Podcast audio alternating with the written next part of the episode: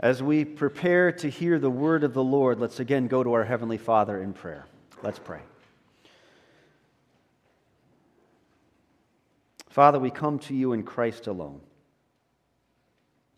And Lord, as we gather on this Christmas day, we look to Jesus and we are grateful for, for that baby born to grow into the one who would save us and who would reign as our forever King.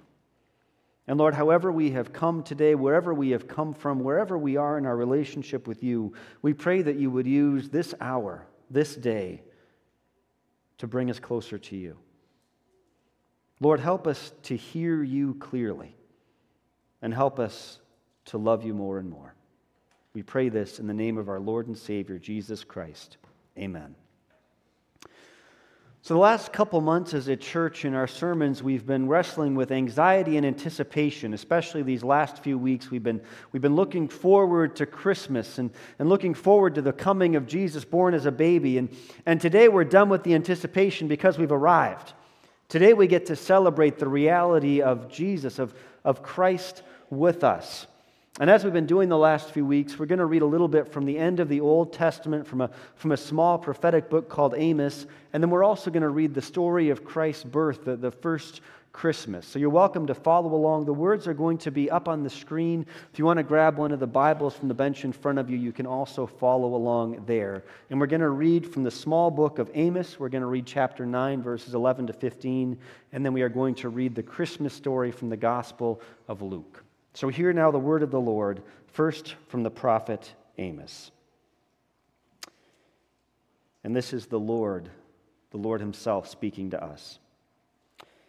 In that day, I will restore David's fallen tent.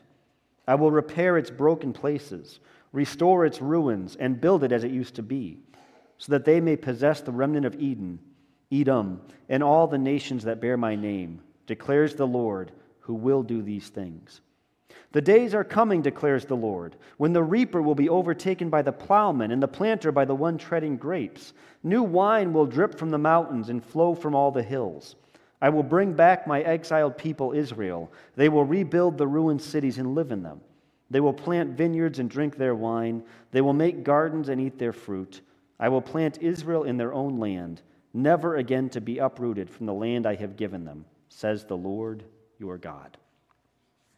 And then we turn over to Luke chapter two, to this, this well-known story of Jesus' birth. In those days, Caesar Augustus issued a decree that a census should be taken of the entire Roman world. This was the first census that took place while Quirinius was governor of Syria. And everyone went to his own town to register. So Joseph also went up from the town of Nazareth in Galilee to Judea, to Bethlehem, the town of David, because he belonged to the house and line of David. He went there to register with Mary, who was pledged to be married to him and was expecting a child. While they were there, the time came for the baby to be born, and she gave birth to her firstborn, a son. She wrapped him in cloths and placed him in a manger because there was no room for them in the inn. And there were shepherds living out in the fields nearby, keeping watch over their flocks at night. An angel of the Lord appeared to them, and the glory of the Lord shone around them, and they were terrified. But the angel said to them, "Do not be afraid. I bring you good news of great joy that will be for all the people. Today in the town of David, a Savior has been born to you. He is Christ the Lord. This will be a sign to you. You will find a baby wrapped in cloths and lying in a manger."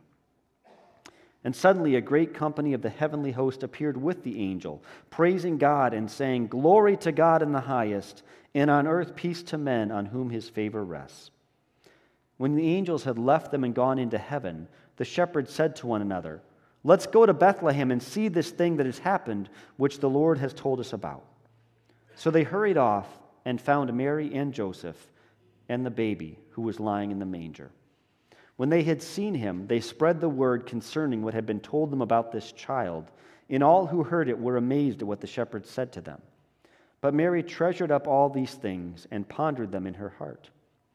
The shepherds returned, glorifying and praising God for all the things they had heard and seen, which were just as they had been told. This is the word of the Lord. So we're going to mostly focus on the Amos text this morning, but bring in some parts from the Luke text. And we're going to, we're going to start at the beginning of the Amos text with the point, welcome into the tent. Welcome into the tent. And I don't know if you noticed it, but, but at the beginning of Amos there, where we might expect it to say that the Lord would rebuild the house of David, what Amos actually says on behalf of the Lord is, I will rebuild the tent, the tent of David. And I want to invite you into a little bit of a thought experiment with me, with me. Hopefully you haven't had this actual experience. But let's say you're looking for a tent on Craigslist or Facebook Marketplace, and, and you see someone who lists one, you call them up, you send them an email, he said, it's the best tent ever, you got to come see it, I can't even describe it to you. So you're skeptical, but you show up. And you show up and the guy says, come to my backyard, there's this great, I, I got to show you the tent, it's, it's wonderful, it's amazing, we, we practically raised our kids in this tent, it's the best one you'll ever see. And you go around back, and it is a sixty-year-old canvas tent. It does not hold out the water. You can tell because you can see the water dripping on the inside. And there's all these holes in it. And it kind of smells like you'd expect a sixty-year-old tent to smell. And as you walk closer, a squirrel jumps out and runs away, and the guy says, oh, don't worry about that. There's a nest of squirrels in there, but they're friendly. And you walk away because that kind of tent is not the tent you want. And what Amos is doing to the, to the people of Israel in his time is he is saying, look at the life you're living. Look at the life you're living. And they think it's wonderful. Israel is actually very prosperous at this time. Their lives feel like they're going well. But, but Amos says, look at the life that you're actually living. Look at your day-to-day experience. And what is it like? It's not good. The water is dripping in. There is a squirrel living in your house. Things are messed up. And that is the message that that Amos has for God's people at this point before he gets into the good news. And even on this Christmas day, it's good for us to, to take a hard look at our lives and to recognize, to recognize the ways that what we have built is, is not really what we want.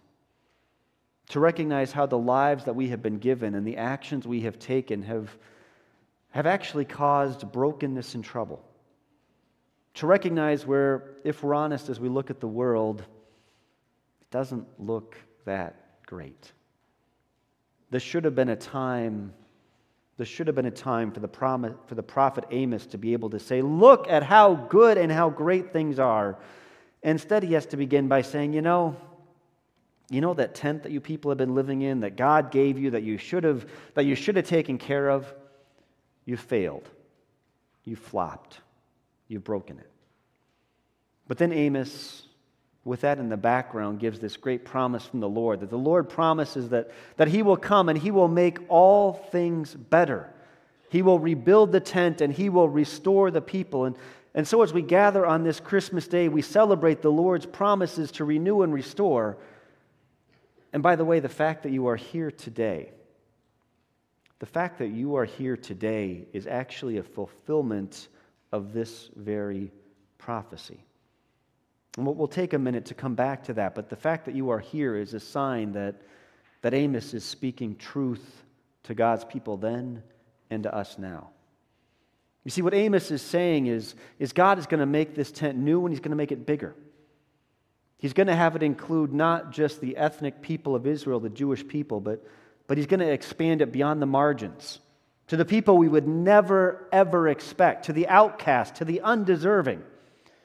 And we see that in the Gospel of Luke when the angels come to the shepherds, those, those people who lived out on the margins, the people who kind of stunk, the people who lived with their animals, not the people any king would go to first. And yet the Lord in his grace sends his angels to pull those people in. And if we continue in the New Testament, there is a great church council in Acts fifteen, a time when, when as the good news of Jesus has gone out and more and more people from the nations are coming in, God's people have to, have to wrestle with what does it mean to belong to Jesus? What does it mean to follow the Lord? And, and as they reflect on that, they go back to Amos chapter nine. And the church leaders at that first church council, they look at Amos chapter nine and they say, look, God, God is going to make his tent bigger. God is going to bring the nations in, and, and the nation of, of Edom and all the nations, all the nations are going to belong to the Lord. And so we gather today, we gather today, and it is a work of God that we are here because God has made his tent new and he has made it bigger. And he has welcomed you and you and you and you and me and all of us into his people. On this Christmas day, we see God fulfilling his promise by the very fact that we are here. That we felt in some way drawn by the Lord, and maybe you didn't recognize it as the Lord, but we felt in some way drawn by the Lord to come here and to celebrate and remember that in Jesus, God has welcomed us in. From the perspective of the Old Testament, I think all of us would be outsiders. From the perspective of the Old Testament, very few or perhaps none of us would be here, but from the perspective of, of the Lord, all of us belong.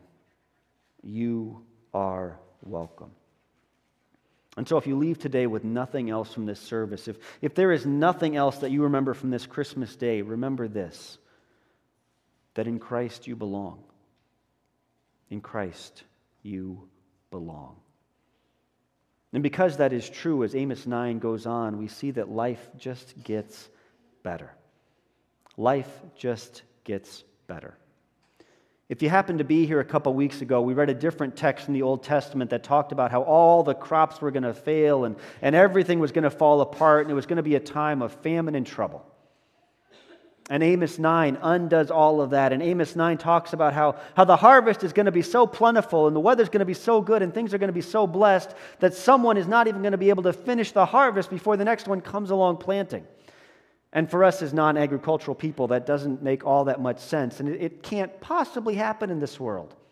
But that's what Amos nine promises, that the harvest will be so abundant that it will go from harvest to harvest to harvest and get better and better and better. And even the mountains and the hills, even in the mountains and the hills will produce food for God's people.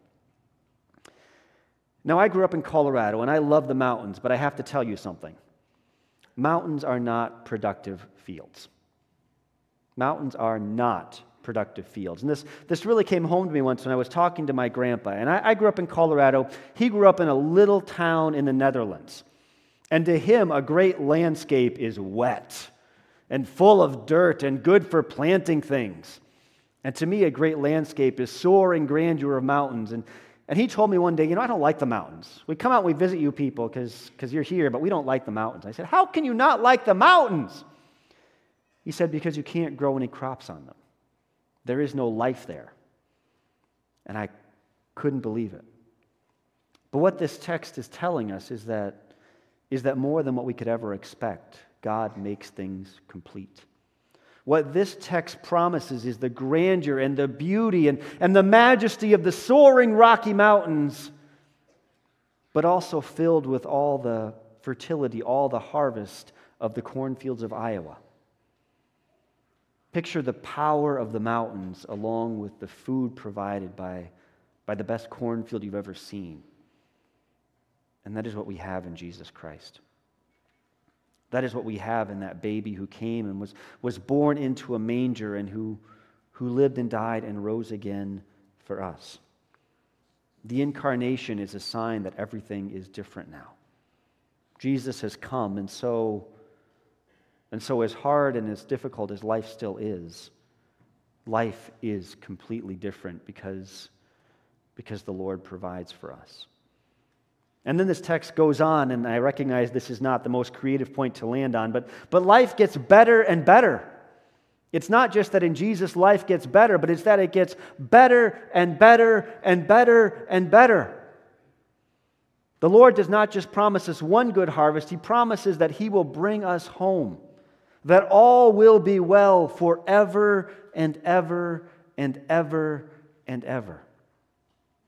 Here in Amos, the Lord promises that all of our troubles will pass away. He promises that all those longings that we have that we know can never be fulfilled in this life, that, that he will give us all of that and more. In Christ, we have just the beginning. But in Christ, we also have a promise that things will get better and better and better. In that story in Luke, we see the shepherds, the people we would never expect. And, and they're brought into the story. They're brought into the mystery. They're told the secret. And they, they go and they see this baby, just a baby. And babies are wonderful, but I don't, I don't know that we would expect the King of the universe to change everything through a baby. But the shepherds go and they see just Jesus as a baby, and their lives are forever transformed. And they go out, and, and remember, they've seen a baby. And they go out and they glorify God and they tell everybody that everything is different now because of this baby. And the text leaves these shepherds. They don't show up again in the story of the gospel. The text leaves these shepherds going out and forever rejoicing. And that is what we are called and gifted to be as people who have seen the baby Jesus and who follow him. That is where Christmas points us to, to life getting better and better and better. And I want to, just as a small picture of that, I want you to, to bring up that picture that we talked about earlier of a, a tent falling apart with a squirrel living in it and holes and all of those things. And, and that is the world we live in now. And there are some really wonderful and great things about this world. And life, I think, is a lot better for us than it has been for most people in most of history. But if we're honest about the world, whether we look at it personally or nationally or globally, this world is a mess. We are full, our lives are full of trouble. And that is where we live. And our best efforts to patch up the holes and, and chase the squirrels out and deal with all the troubles, well, they help a bit, but they don't really change everything. But I want to invite you to, to juxtapose that picture with the building we're in now. And look around us, and there are no squirrels in here, at least that we know of. The rain is not going to come in. We have controlled the temperature in here, and we can, we can change it if we want. We have electric lights. We have tremendous luxuries that most people throughout most of history would think, wow, this is heavenly. And we are here with each other. We are here with family. We are here with friends. We are here with brothers and sisters in Christ. And most of all, we are here to meet with the Lord. And we have the hope of Jesus given to us. And that is the promise here of Amos and ultimately of the whole Bible, that the Lord is making a new heavens and a new earth. And that new heavens and the new earth are, are like this building is to a moth-eaten old tent. Things will keep getting better and better. And so on this Christmas, as we gather to, to reflect on a baby born in a manger, we're invited to go out rejoicing like the shepherds because everything is different. Because the Lord provides for us. Because God is with us. I invite you today to find hope in Christ alone. Let's pray.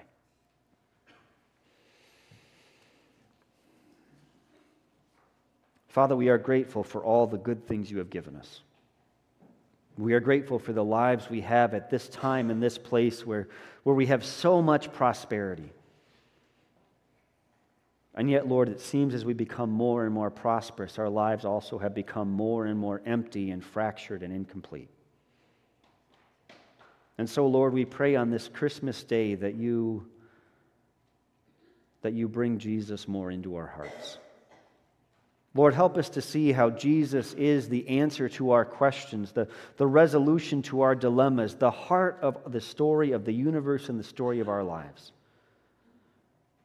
Lord, we pray that if, if any of us here have never accepted Jesus as our Lord and Savior, that today would be the day. And Lord, we pray for, for all of us that we would see Jesus more clearly today. Help us to draw nearer to the light of the world, and we pray that you would, that you would make our lives better and better as we step more and more into your ways and into your kingdom. And we pray all this in the name of Jesus. Amen.